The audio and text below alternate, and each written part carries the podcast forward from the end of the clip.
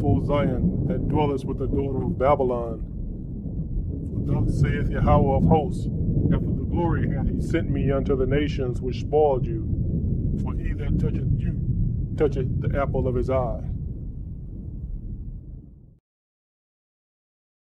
Shalom, brothers and sisters. I'm Brother Jonas, and the title of this video is What Happens After the 1,000 Years? I've given you a lot of doom and gloom lately, and we know these things must take place before we can receive our rest at home in Jerusalem. So I thought I would share my thoughts on some things that might give you some comfort and help show you what you too should be considering. We can only imagine what will happen in the kingdom and beyond. And I have a very good imagination, and I'm sure I can't even come close to the possibilities of what's going to happen after the 1,000 years. But I try. Why do I try? The Bible tells us to set our affections on heavenly things. We're not to think all the time about what's going on in the world around us. A lot of it is craziness. A lot of it is things that must take place that we're seeing now with this coronavirus. And we should take time to rest our minds and think on the Most High, because all these things are happening for us. They must happen to this world as part of their punishment before we can go home.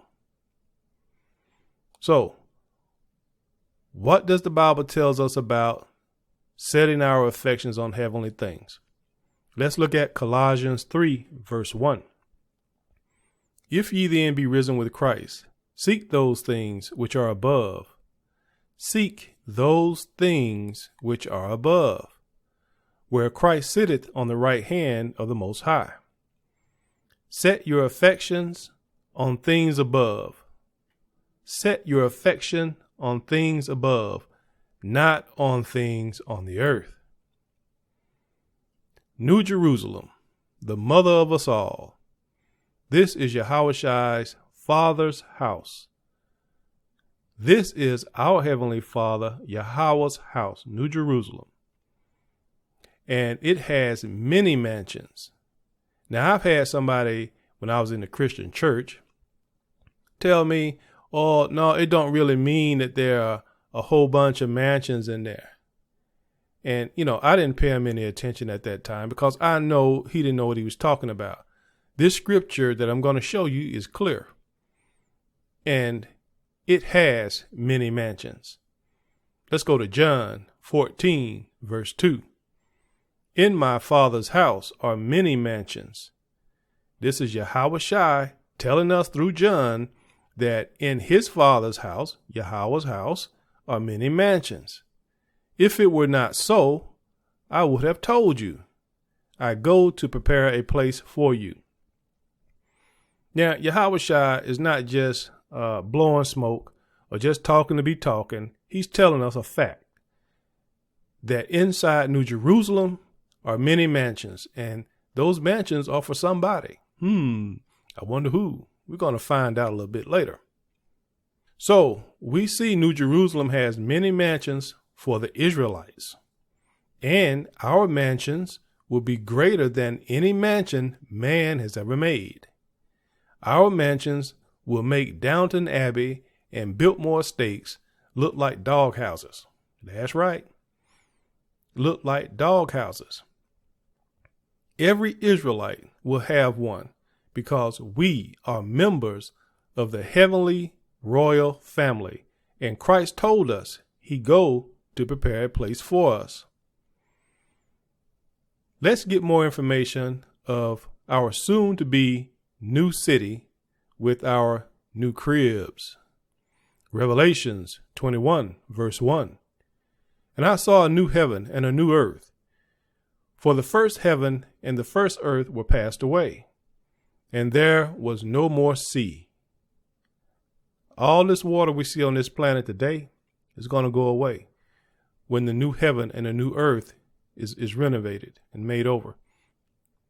It's going to be primarily land where we can stretch out, where the nations can stretch out. This earth and heaven atmosphere will be refurbished and made pure for Yahweh to dwell with us. How big is New Jerusalem to hold all of the Israelite mansions?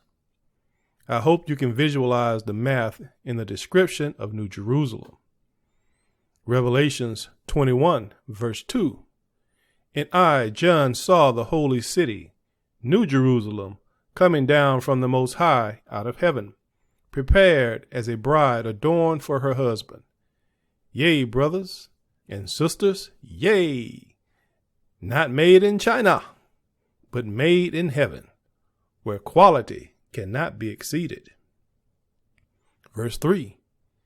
And I heard a great voice out of heaven saying, Behold, the tabernacle of the Most High is with men, and he will dwell with them, and they shall be his people, and the Most High himself shall be with them, and be their Elohim. Now, all of the people of the nations that are judged righteous are now living with us and are our people, but not our brothers and sisters. Our Elohim will be their Elohim. They will not be living in New Jerusalem. I'm talking about this is what takes place after the Great White Throne Judgment. Revelations 21, verse 9.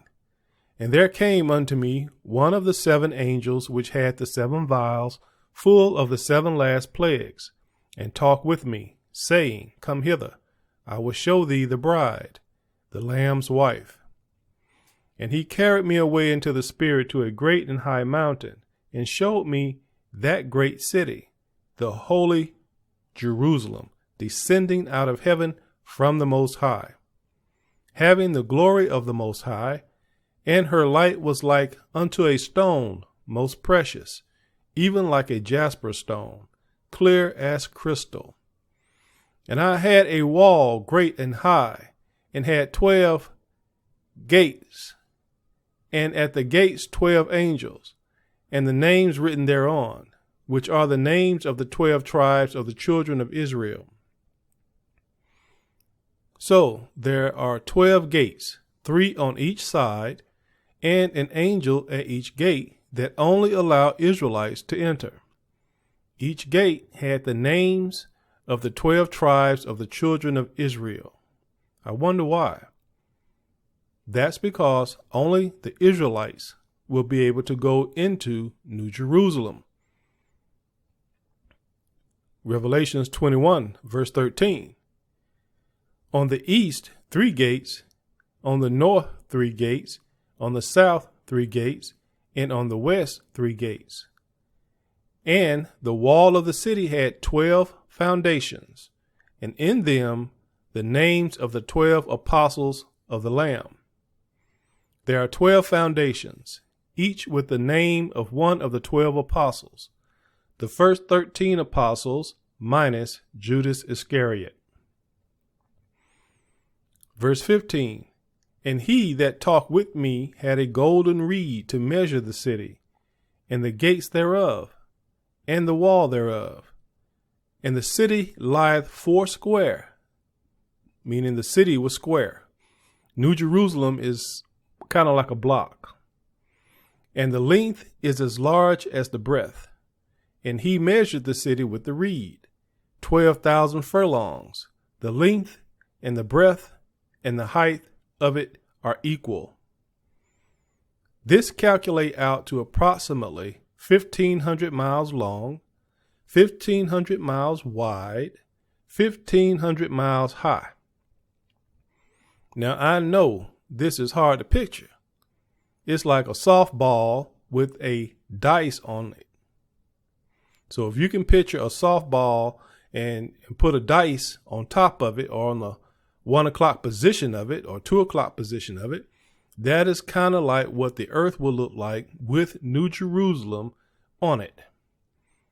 A city of that size can easily hold millions of God-sized mansions. Even though we talk about it and have some particulars about what it looks like, we still can't come close to imagine what it will look like. But we are told to think on heavenly things, as opposed to garbage things of this world. Revelations 21, verse 17. And he measured the wall thereof, 144 cubits, according to the measure of a man, that is, of the angel. The wall would be about 216 feet high. Verse 18. And the building of the wall of it was of jasper, and the city was pure gold, like unto clear glass. A wall of jasper, and it was like pure gold, and none of us has seen pure gold. We think we have, but we haven't. This pure gold was like clear glass. That's how refined this gold is. Verse 19, and the foundations of the wall of the city were garnished with all manner of precious stones. The first foundation was jasper, the second sapphire, the third chalcedony, the fourth an emerald, the fifth sardonyx, the sixth sardius, the seventh chrysolite, the eighth beryl, the ninth topaz, the tenth chrysoprasus, the 11th jacinth, the 12th amethyst. The 12 foundations of the wall had these precious stones, each foundation a different precious stone. Verse 21, and the 12 gates were 12 pearls. Every several gate was of one pearl, and the street of the city was pure gold, as it were transparent glass. The gates are made of pearls, the largest ever seen, and the streets are made of that pure, never seen before gold, and we will walk on it. Verse 22, and I saw no temple therein, for the Lord Almighty and the Lamb are the temple of it. And the city had no need of the sun, neither of the moon. Now the sun and the moon is still there, but there's no need of it to shine in it, for the glory of the Most High did lighten it, and the Lamb is the light thereof. The light of Yahweh and Yahushua will shine brighter than the sun and moon. And we won't need the sun and moon for light in Jerusalem.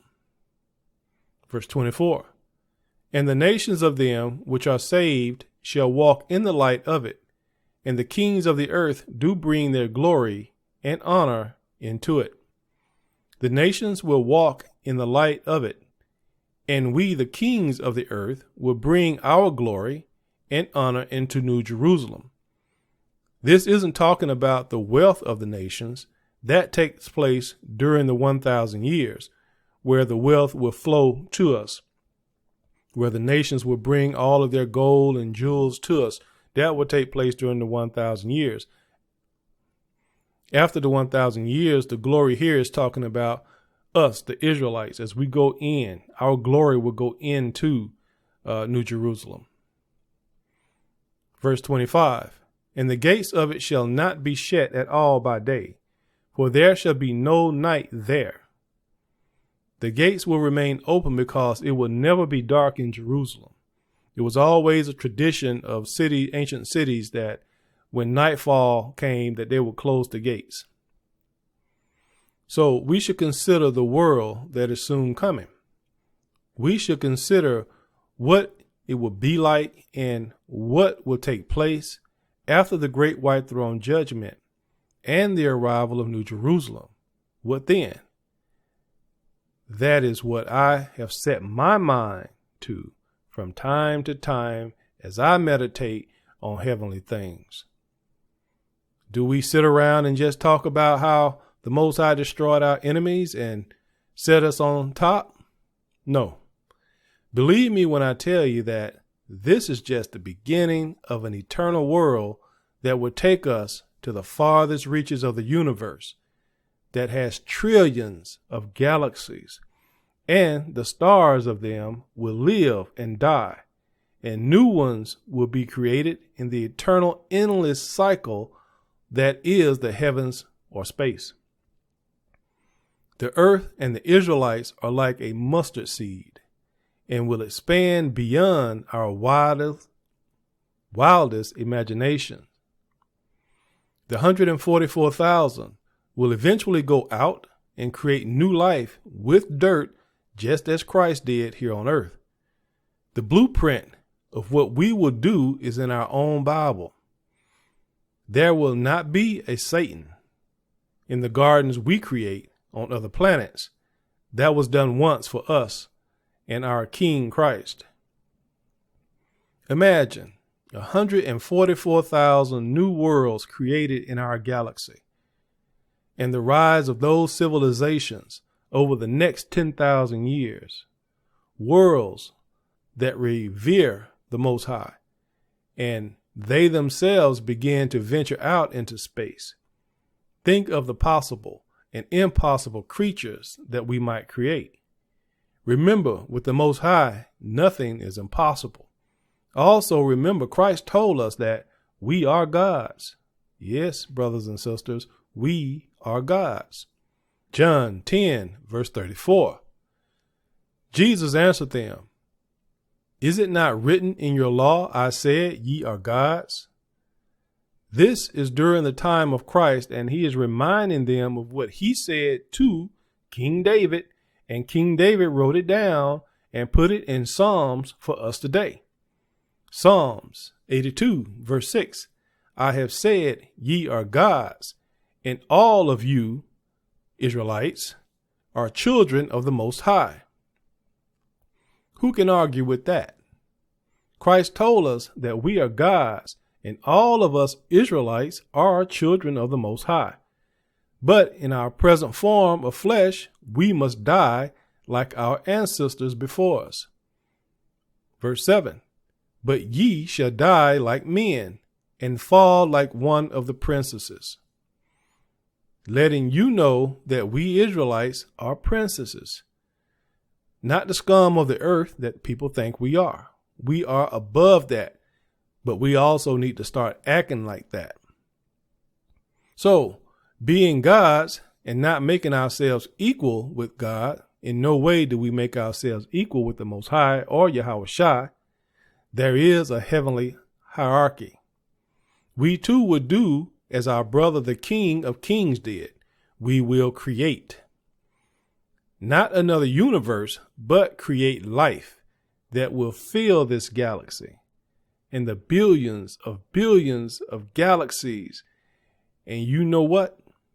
We have all the time in eternity to do it.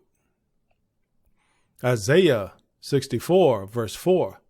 "For since the beginning of the world, men have not heard this now, nor perceived by the ear. They have not heard this by the ear or perceived it by the ear. Neither hath the eye seen. The eyes have not seen, O Elohim, beside thee, what he hath prepared for him that waiteth for him." So the Most High has prepared many things for Israel, and none of us can fully understand the richness of it, the fatness of it. Paul reminds us of what the prophet Isaiah said in 64:4. 1 Corinthians 2, verse 9.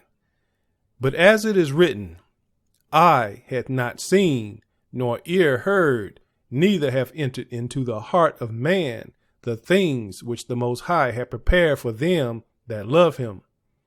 But the Most High hath reveal them unto us by his Spirit, for the Spirit searcheth all things, yea, the deep things of the Most High.